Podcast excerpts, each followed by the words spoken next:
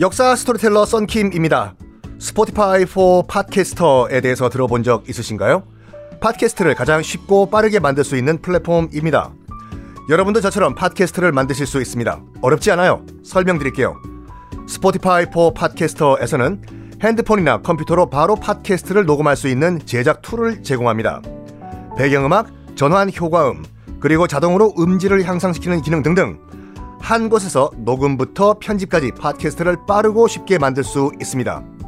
이렇게 만든 여러분의 팟캐스트는 Spotify for Podcasters를 통해서 애플 팟캐스트, 구글 팟캐스트 등 여러 다른 플랫폼에도 한 번에 배포하고 한 곳에서 관리할 수가 있습니다. 여러분이 팟캐스트를 만들기 위해 필요한 모든 것들을 한 곳에서 모두 무료로 제공합니다. 스포티파이 4 팟캐스터 앱을 다운로드 받고 지금 바로 시작해보세요. 네, 여러분 안녕하십니까. 역사 스토리텔러 썬킴 인사드리겠습니다. 자, 100년 전쟁 시작이 됐어요. 무려 116년 동안 전쟁을 한 건데, 물론 116년 동안 계속 전쟁한 거 아니라 전쟁과 휴전, 전쟁과 휴전이 계속 반복이 돼요.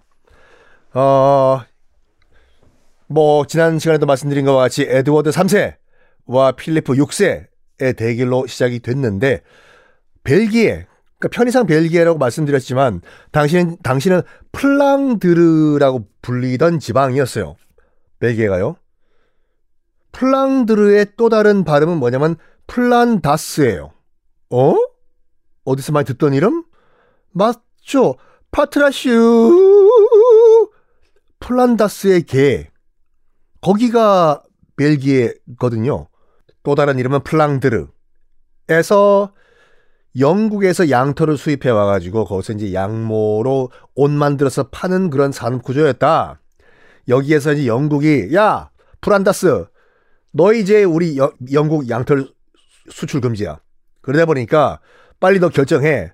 프랑스야 아니면 우리 잉글랜드야.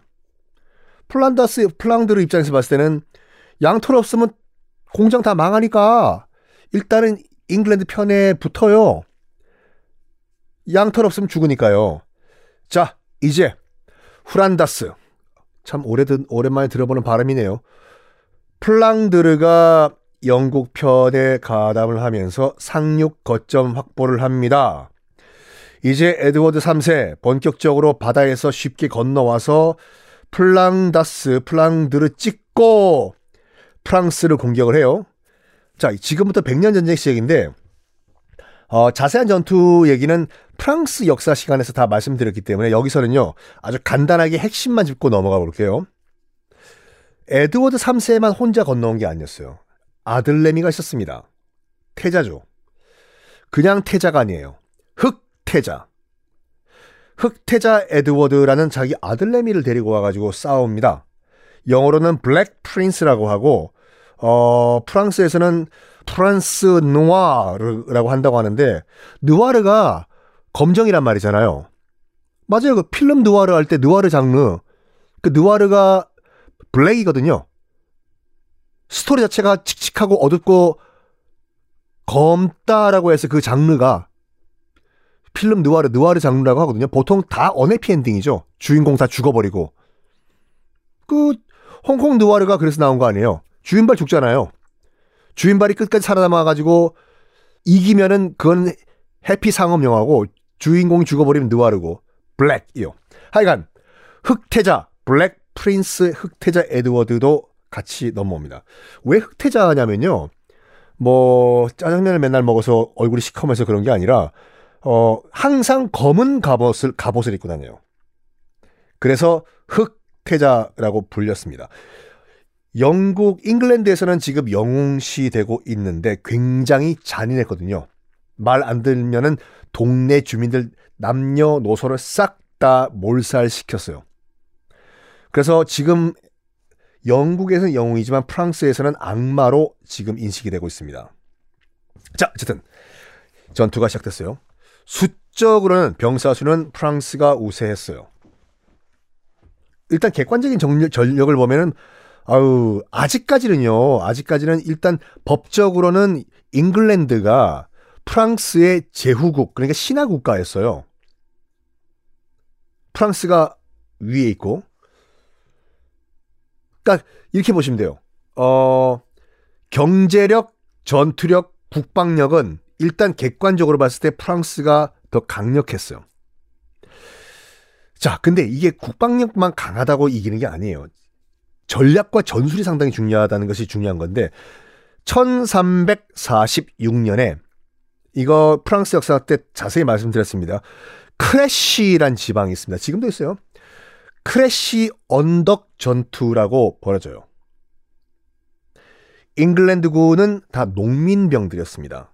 농민들 저 와요 감자 키워야 되는데 끌고 온 거예요. 근데 농민병이었지만 다 장궁병이었어요. 그 무슨 말이냐면 활은 활인데 굉장히 큰 활이에요. 한 번 쏘면 쫙 저 멀리까지 날아가는 거. 그러니까 여러분들 요즘 뭐 영화 뭐 노량도 그렇고 보시면은 짧은 활로는 그냥 직사해 버리잖아요. 그냥 앞으로 쭉 나가게 쏘는 거예요. 근데 장공 같은 경우에는 곡사를 해요. 우리 곡사포 같이 포물선 그림에서 날아가게. 그래서 이거를 사람 보고 바로 쏘는 게 아니라 하늘로 높여가지고 한 45도 각도로 위로 올려가지고 딱 쏴요. 그럼 이게 하늘로 쫙 올라갔다가 다시 내려올 때 가속도까지 붙어가지고 쭉 엄청난 속도로 내려와서 빡! 갑오시고 방패고 다 뚫어버려요. 잉글랜드군은 이런 장궁병들을 데려왔어요. 농민 출신. 게다가 이 농민군들은 평생 장궁만 쓴 사람들이에요. 사냥을 하든 뭘 하든. 그런 반면에 프랑스는 어떤 시스템이었냐면 일단 기병들이에요. 말, 말 타고 다니는 기병. 말은 일반 병사들 못 타요. 즉 그 말은 뭐냐면 말을 타고 있던 기병은 기사들이에요. 기사님, 영등포역이요. 그 기사 말고 철갑옷 입고 하인들이 다 철갑옷 다 입혀주고 하인들이 다 삐삐삐삐삐삐삐 철갑에 광택도 내주고 했던 기사들. 철갑옷 입고 긴 창 들고 말 타고 달리는 기사 중심. 그리고 또 프랑스 군은 또 뭐가 있었냐면 그 이탈리아에서 데려온 용병 석궁병이라고 있었어요. 석궁. 말 그대로 지금 여러분 그 총같이 쏘는 석궁이요. 와, 그거 굉장한 위력 아닙니까? 위력은 위력이에요. 근데 문제가 뭐냐면 석궁은요. 한 번 쏘고 장전하는데 시간이 너무 오래 걸려요. 요즘 석궁같이 탱! 뽕! 쏜 다음에 화살독 올리고 쏘고 하는 게 아니라 지금 뭐 이 라디오로는 설명을 정확하게 해드리는 게 좀 한계가 있지만 크다 보니까 그 활을 한쪽 발로 밟고 화살 시위를 머리 위로 쭉 올린 다음에 그 다음에 화살을 끼고 다시 손으로 들고 쏴요. 그러니까 얘가 장전하고 있는 동안에 공격하면 돼. 그럼 얘는 그냥 죽는 거예요. 그리고 기병 같은 경우에 문제가 뭐냐면 기동성은 뛰지만 뛰어나지만 몸 자체가 부자연스럽잖아요. 갑옷 깡통 로봇 태권브이 깡통 로봇을 입고 있는데 이게 제, 브레이크 댄스를 출 수 있겠습니까 이게요? 못하죠. 자 전투가 벌어졌어요. 어떻게 됐을까? 아유 다음 시간에 얘기할게요.